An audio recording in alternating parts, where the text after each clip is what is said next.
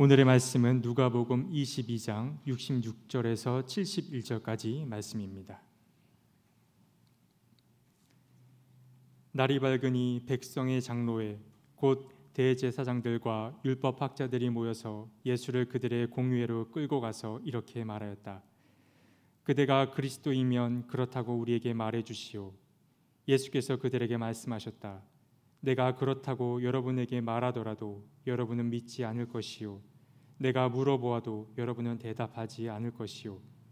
그러나 이제부터 인자는 전능하신 하나님의 오른쪽에 앉게 될 것이요. 그러자 모두가 말하였다. 그러면 그대가 하나님의 아들이요. 예수께서 그들에게 말씀하셨다.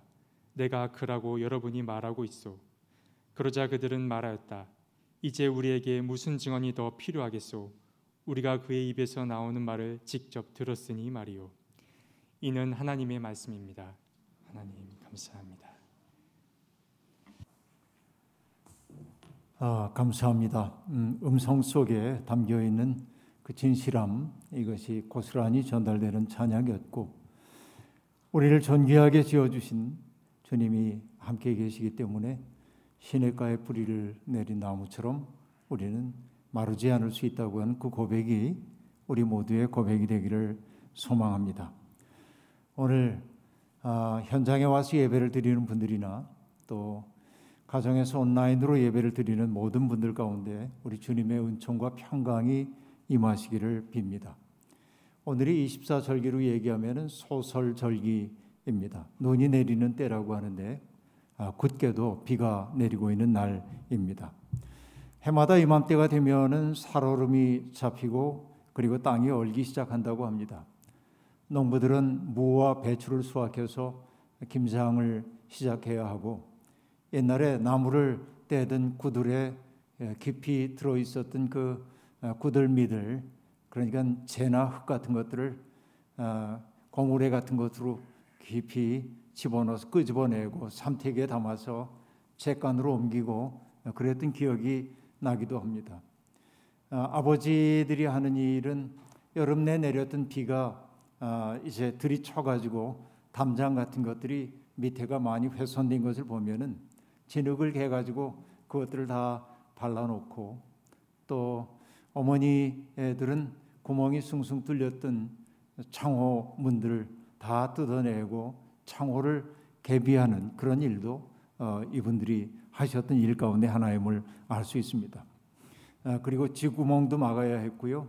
외양간에 거적 같은 것들을 덮어줘서 짐승들이 어려움을 겪지 않도록 돌보는 것도 농가에서 매우 중요한 그런 일들이었음을 우리가 아, 기억하고 있습니다.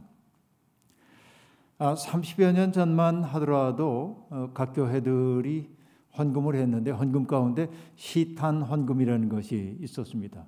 저도 처음에 시탄 헌금이란 말을 들었을 때 이게 무슨 뜻인가 가늠이 잘 되지를 않았는데 한자로 보면 시라고 하는 게 뗄나무 혹은 섭을 뜻하는 시자이고 석탄을 뜻하는 탄이기 때문에 겨울을 나기 위한 연료 마련을 위한 헌금 이것이 이제 시탄 헌금이라고 했었습니다. 지금의 젊은 세대들에게는 거의 어, 아마 방언처럼 들리는 그런 말이었는지 모르겠는데 언어와 더불어서 그런 삶의 습속들도 사라져가고 있음을 우리가 아, 떠올리게 됩니다. 앞서도 말씀드린 것처럼 교회력의 마지막 주일인 오늘은 그리스도의 왕대심을 기억하는 주일입니다. 다음 주일부터는 주님 오심을 기다리는 대림절기가 시작되죠. 그런데 흥미로운 것은 이런 대목입니다. 교회력의 1년이라고 하는 것은 대림절 그리고 성탄절기 그리고 그리스도께서 세상 앞에 당신의 모습을 드러냈던 주현절기를 거쳐서 사순절기 주님의 고난을 기억하는 그리고 마침내 그리스도의 부활 이후에 우리가 부활절기를 지나고 그리고 7주가 지난 다음부터 시작되고 있는 오순절기가 길게 이어집니다. 이것이 대림절기와 맞닿아 있는데 오순절기가 너무 길기 때문에 아, 교회사 속에서는 그 절반 정도를 끊어서 아, 왕국절기 혹은 창조절기라고 구분해서 말하기도 했었습니다. 그런데 앞서 말씀드린 것처럼 대림절기로부터 시작되어 가지고 창조절기의 막바지에 이르는 마지막 주일인 오늘 우리가 이렇게 그리스도의 왕대심을 기억하는 주일을 맞이했다는 게 매우 큰 의미가 있다는 생각이 아, 듭니다. 결국 우리의 교회력의 모든 그 아, 행동과 그리고 어떤 그 지향점들이 그리스도께서 우리의 왕이라고 하는 하나의 고백에 당도하기 위한 과정이었다고 우리가 볼 수 있기 때문에 그렇다고 볼 수 있습니다. 왕이신 주님, 그분은 모든 분 위에 계신 분이지만 그러나 모든 사람보다 낮은 자리에 서신 분이었던 것을 알 수 있습니다. 빌립보서에서 kenosis 기독론, 겸비의 기독론이라고 하는 거 우리가 잘 알고 있습니다만 그는 근본 하나님의 본체시지만은 하나님과 동등함을 취할 것으로 여기지 않으셨다고 얘기합니다. 스스로를 비워 종의 몸을 입고 이 세상에 오셔서 가장 낮은 자들을 섬겼다고 그렇게 이야기를 하고 있습니다. 가장 높은 세계와 가장 낮은 세계가 둘이 아니라고 하는 사실이 드러나고 있습니다. 그리스도의 왕 되심은 남들보다 높이 있기 때문이 아니라 가장 낮은 자리에서 모든 분들을 포괄하고 있기 때문에 그분이 온 우주의 왕이라고 우리는 고백하고 있는 것으로 볼 수 있습니다. 오늘 우리가 읽은 본문 말씀은 그리스도의 순환 이야기의 일부입니다. 올리브 동산에서 뜨거운 눈물의 기도를 올리신 주님은 관원들에게 체포되어서 아, 가야바의 법정으로 끌려가게 되었습니다. 그곳에서 신문을 받으시고 모욕을 당하셨습니다. 예수님을 지키는 사람들은 주님의 눈을 가리고 그리고 주님을 모욕하기 위해 주님을 때렸습니다. 갖은 말로 모욕하기도 했습니다. 눈을 가리고 때리면서 너를 때린 사람이 누구인지 알아맞혀 보라고 모독적인 말을 하기도 했습니다. 저는 순환사에 나오는 이 이야기를 볼 때마다 분노의 심정과 아울러 말할 수 없는 슬픔의 감정을 느끼곤 합니다. 선하고 아름다운 주님을 박해하고 있는 그들의 행태가 분노심을 자아낸다고 한다면 자기들이 하는 일을 알지도 못하면서 맹목적으로 폭력의 도구가 되어 살고 있는 그들의 모습이 제게는 슬픔으로 다가왔다고 말씀드리는 것입니다. 주님을 때리고 모욕하고 침을 뱉었던 그 사람들은 기껏해야 대제사장의 집을 지키는 경비원들이거나 종들이었을 겁니다. 그들도 남들에게 천대받고 모욕을 당하며 살아왔던 사람들일 겁니다. 마치 비존재인 것처럼 취급을 받았던 것이 그들의 삶이었을 겁니다. 그러다가 아무런 저항을 할 수 없는 사람이 자기들의 손에 주어지자 그들은 마치 권력을 쥔 사람처럼 자기들 속에 숨어 있는 폭력성과 악마성을 숨김없이 드러내고 있음을 볼 수 있습니다. 어쩌면 울분을 풀어놓고 싶은 대상을 만났다고 생각한 것인지도 모르겠습니다. 과연 여러분 이것은 바로 그 집 종들만의 문제일까요? 우리는 그들과 다를까요? 물론 우리는 다르다고 말할 수도 있겠습니다. 그러나 우리의 내면 가장 깊은 곳에는 뭔가 악마적인 것들이 터사리고 있음을 인정하지 않을 수가 없습니다.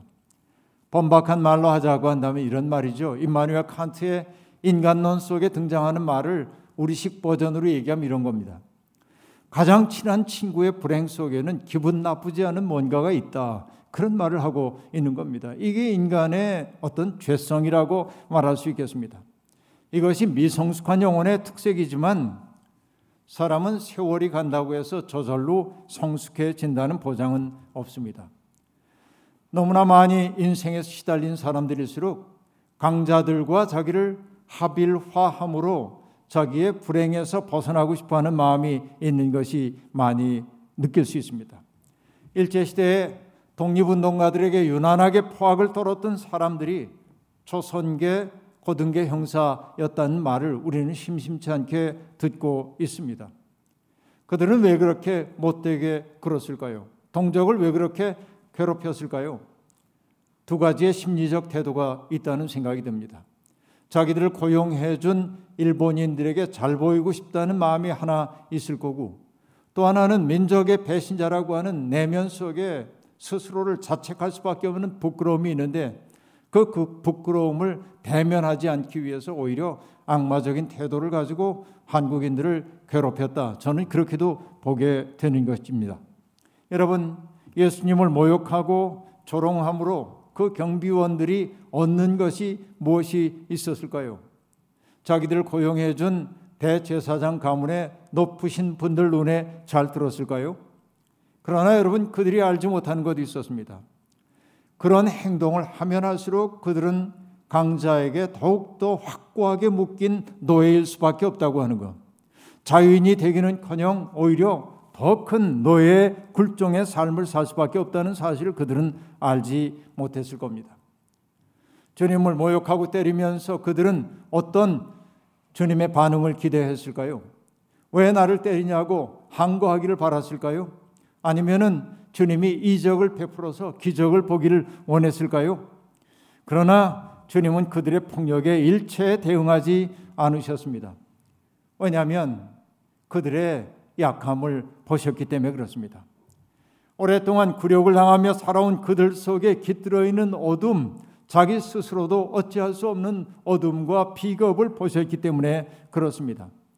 그들은 악의 일을 가지고 주님을 조롱했지만 주님은 그들의 연약함과 어두운 상처까지도 보듬어 안으셨습니다.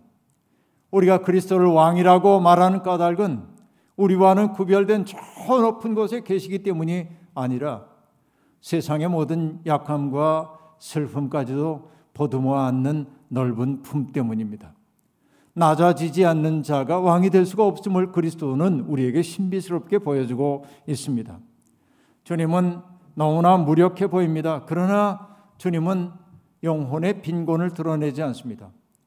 오히려 인간의 영혼이 얼마나 숭고할 수 있는지를 이 순환사의 이야기를 통해 보여주고 있습니다. 인간의 영혼의 위대함을 주님처럼 보여준 사람이 어디 또 있을까요? 폭력 앞에 무너진 영혼, 분노로 이글거리는 영혼이 아니라 폭력의 종이 된 사람들의 마음조차 무력화시키는 그분의 사랑 안에서 우리는 하늘의 광채를 보게 되는 겁니다. 여러분 그림 한 점을 함께 보실까요? 프라 안젤리코라고 하는 사람이 그린 조롱당하는 그리스도라고 하는 그림입니다. 이분은 14세기에서 15세기 중반까지 활동했던 이탈리아의 화가입니다. 그는 화가이기도 했지만 도메니크 회의 수사이기도 했습니다. 그는 성품이 좋은 사람이었던가 봅니다. 그의 본래 이름은 궤도 디 피에트로라고 하는 이름을 가진 사람인데 그 수사가 얼마나 선하게 살았는지 사람들은 그에게 천사 같은 수사라고 한 뜻으로 프라 안젤리코 그랬어요. Fra는 수사, 수도사를 뜻하고 Angelico는 천사를 뜻합니다. 천사 같은 수도사라고 하는 아, 그런 이름입니다. 이 그림은 피렌체에 있는 산 마르코 수도원의 수사들의 방에 그려진 그림입니다. 프라 안젤리코는 그 좁은 공간 안에 예수님의 순한 이야기를 다 담기를 원했던 것으로 보입니다. 고심 그때 그는 특정한 상황을 재현하여 다 보여주기보다는 공간이 넓다고 한다면 그 모습 전체를 그릴 수 있겠지만은 공간이 협소했기 때문에 하나의 도상학적인 상징들을 통해서 예수님의 순한 이야기를 들려주기로 작정했습니다. 연단 위에 계신 예수님의 모습을 보십시오. 하얀 겉옷을 입고 있고 튜닉을 입고 있습니다. 빛나는 광채가 있는 것처럼 보여지는 게 사실입니다. 그런데 주님이 앉아 계신 의자는 진홍색 의자입니다. 붉은색이 보이죠? 그것은 그것을 통해 프라 안젤리코는 어쩌면 바로 예수 그리스도의 보혈의 피를 상징하고 싶었는지도 모르겠습니다. 새하얀, 새하얀 튜닉과 겉옷을 입은 그리스도의 눈은 가리워져 있고 자세히 보시면은 예수님의 이마에 가시관이 둘려져 있음을 볼 수 있습니다. 그런데 그 가시관이 그렇게 뚜렷하게 보이지 않을 까닭은 주님의 모습 뒤편을 가리고 있는 후광 때문입니다. 고통보다는 영광을 더 도드라지게 보여주고 있습니다. 그리고 주님이 입은 새하얀 튜닉은 바닥에 흰 석판과 조응하며 주님의 영광을 은연중에 드러내고 있습니다. 예수님이 앉으신 앉아 계신 뒤편벽은 베이지색 톤인데요. 그런데 그 가운데 에메랄드빛 대리석이 마치 우리 가정에 있는 포인트 벽지처럼 우뚝 서 있습니다. 얼핏 보면 영화의 스크린처럼 보이기도 합니다. 그런데 그 속에는 마치 초현실주의적 그림을 보는 것 같은 장면들이 배치되어 있습니다. 프란젤리코는 가야바의 법정과 빌라도의 법정에서 주님이 당하셨던 모욕과 취의 순간을 한 화면에 다 담아내고 있습니다. 모자를 쓴 군인 한 사람이 목 윗부분만 표현되어 있는데 그가 예수님께 침을 뱉고 있습니다. 침을 뱉는 사람의 모습을 제외하고는 예수님을 조롱하는 사람들의 모습이 구체적으로 드러나지 않고 다만 손만 등장하고 있습니다. 오른쪽 위에는 예수님의 뺨을 치기 위해서 들린 손이 보여집니다. 그렇죠. 폭력적인 손입니다. 그리고 갈대로 예수님의 머리를 때리는 손이 오른쪽 아래에 표현되어 있습니다. 저 갈대 마치 지팡이처럼 보이는 갈대로 주님의 머리를 때리고 있지요. 그리고 왼쪽에 이렇게 하고 있는 그 손은 주님을 조롱하고 있는 몸짓입니다. 수사학적으로 말하자면 사물의 부분을 통해 전체를 나타내는 일종의 제유법이 화면 속에 나타났다고 볼 수 있겠습니다. 대제사장의 집에서 예수를 지키는 이들은 예수님의 눈을 가린 후에 주님의 머리를 때리며 이렇게 말하죠. 선지자 노릇하라. 너를 친 자가 누구냐? 여러분, 그렇게 그들은 예수님을 조롱합니다. 저 그림 속에 가려진 예수님의 눈은 그들이 주님을 조롱하기 위해 씌워놓은 것이기도 하지만 주님을 모욕하는 사람들을 특정하여 바라보지 않겠다는 주님의 다짐을 보여주고 있는 것처럼도 보이기도 하는 것입니다. 사람의 사람 때문에 타자의 고통에 공감하는 데 있건만 지배자와 피지배자가 극명하게 갈리는 순간 사람들은 강자와 자기를 합일화함으로 안전을 확보하려는 경우가 많이 있습니다. 폭력을 폭력으로 대갚을 능력도 없고 의사도 없는 사람들을 마음껏 조롱하는 사람, 그들처럼 비인간적인 존재가 어디에 있을까요?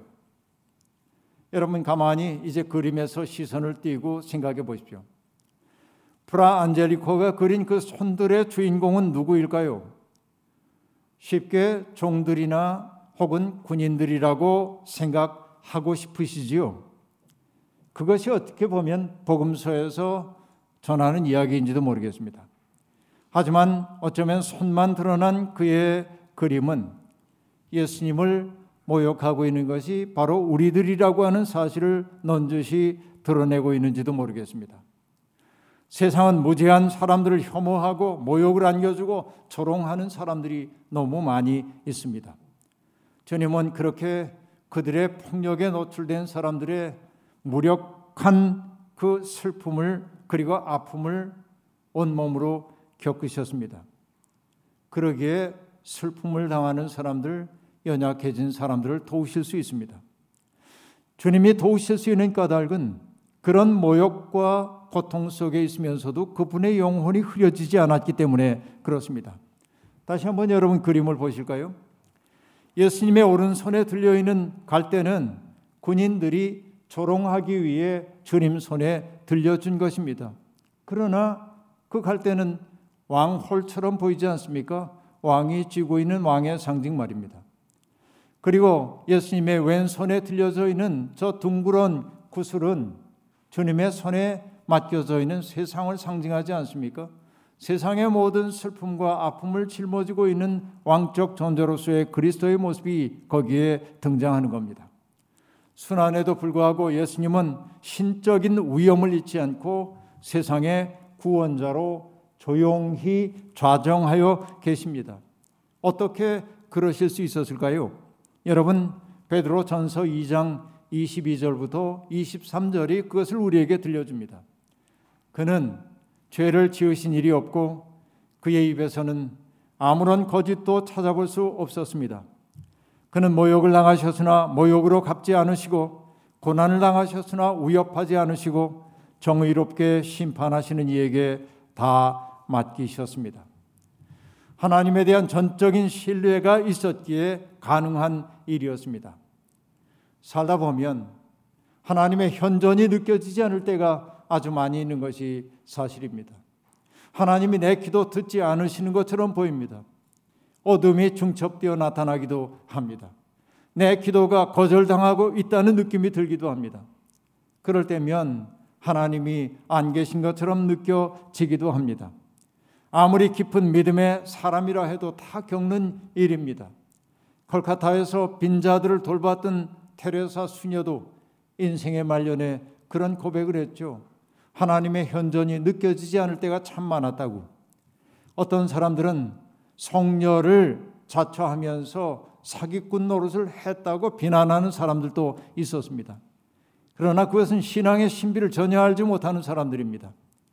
세상에서 가장 깊은 믿음의 사람이라 해도 하나님의 현존이 느껴지지 않을 때가 있는 법입니다. 그런 적이 전혀 없다고 말하는 사람이 있다면 그는 분명히 거짓말하는 사람입니다. 하나님의 현존이 느껴지지 않는 것 이것이 우리의 인생의 경험임을 우리가 고백하지 않을 수 없습니다. 그러나 하나님을 깊이 신뢰하는 사람들은 하나님이 느껴지지 않은 그 순간에도 하나님이 당신을 사랑으로 감싸고 있다는 사실을 믿기에 자신에게 주어져 있는 일을 묵묵히 감수해 나가는 겁니다.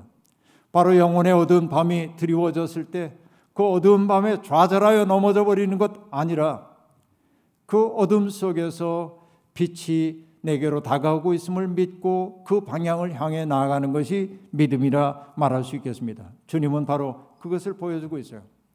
다시 본문으로 돌아가 보겠습니다. 하루가 지나고 날이 밝자 대제사장과 백성의 장로회가 모여 주님을 공의회로 끌고 갔습니다. 다시 신문이 시작되었습니다. 그대가 그리스도이면 그렇다고 우리에게 말해 주시오. 그들은 말합니다. 수많은 이적을 보면서도 믿을 생각이 없는 사람들이 예수님이 내가 바로 그리스도요라고 말하면 믿었을까요? 그럴 리가 없습니다. 말에 부질없음을 주님은 너무나 잘 알고 계십니다. 그럼에도 불구하고 주님은 그들에게 침묵으로만 응대하지 않았습니다. 내가 그렇다고 여러분에게 말하더라도 여러분은 믿지 않을 것이요. 내가 물어보아도 여러분은 대답하지 않을 것이요. 그러나 이제부터는 인자는 전능하신 하나님의 오른쪽에 앉게 될 것이요라고 말합니다. 말해도 알아들을 생각이 없는 사람들이지만 그래도 주님은 하실 말씀을 하십니다. 왜냐하면 말이라는 게 귀로 들어와 귀로 흘러나가는 것처럼 보이지만 어느 순간 다 잊어버렸던 것처럼 생각됐던 그 말이 내 속에서 뭔가 일을 시작하고 있음을 경험할 때가 우리 많지 않습니까? 주님이 깨닫지 못하는 제자들에게 끊임없이 당신의 길을 얘기하셨던 까닭은 그때 당장 깨닫지 못하더라도 때가 이르면 주님의 말씀을 깨닫는 때가 올 것임을 알기 때문이듯이 당신을 박해하고 조롱하는 그 무리들을 향하여서도 주님은 기회의 문을 닫지 않고 계신 것입니다. 여러분 논쟁을 통해 진리가 드러나는 경우는 별로 없죠. 논쟁은 두 성격 사이의 대립일 때가 많습니다. 그렇다고 하여 말을 하지 않는 것만이 능사는 아닙니다. 주님은 당신에게 선포되어 나가는 말씀이 사람들 속에서 뭔가 사건을 일으킬 것임을 알기 때문에 주님은 말씀을 하고 있는 겁니다. 칼을 들고 당신을 해치기 위해 말하고 있는 사람 앞에 주님은 비무장으로 그 앞으로 나아가고 있습니다. 이 비폭력적인 태도는 누가 자유인이고 누가 강자인지를 여실히 보여주고 있습니다. 십자가는 주님의 운명이었습니다. 인자가 하나님의 오른쪽에 앉게 될 것이라는 말을 들은 그들은 그대가 하나님의 아들이요 하고 묻습니다. 주님은 가타부타 대답 안 하시고 내가 그라고 여러분이 말하고 있어라고 말합니다. 긍정적인 대답입니까? 아니면 부정적인 대답입니까? 당신들이 그렇게 말하고 있을 뿐이요라고 말하고 있는 것일까요? 주님은 당신이 누구인지를 명확하게 드러내고 있지 않습니다.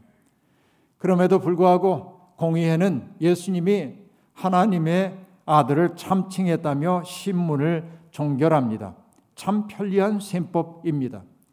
자기들이 애당초에 얻고자 했던 결론을 얻었다고 생각했기 때문입니다. 그들은 가장 낮아짐으로 가장 높이 들리는 하나님의 셈법을 알지 못했습니다. 굴욕을 당하는 그분이 세상의 구원자라는 사실을 알지 못했습니다. 교회력의 마지막 주일 우리는 하나님의 사랑과 그리스도의 은혜 안에 깊이 잠겨 들어야 합니다.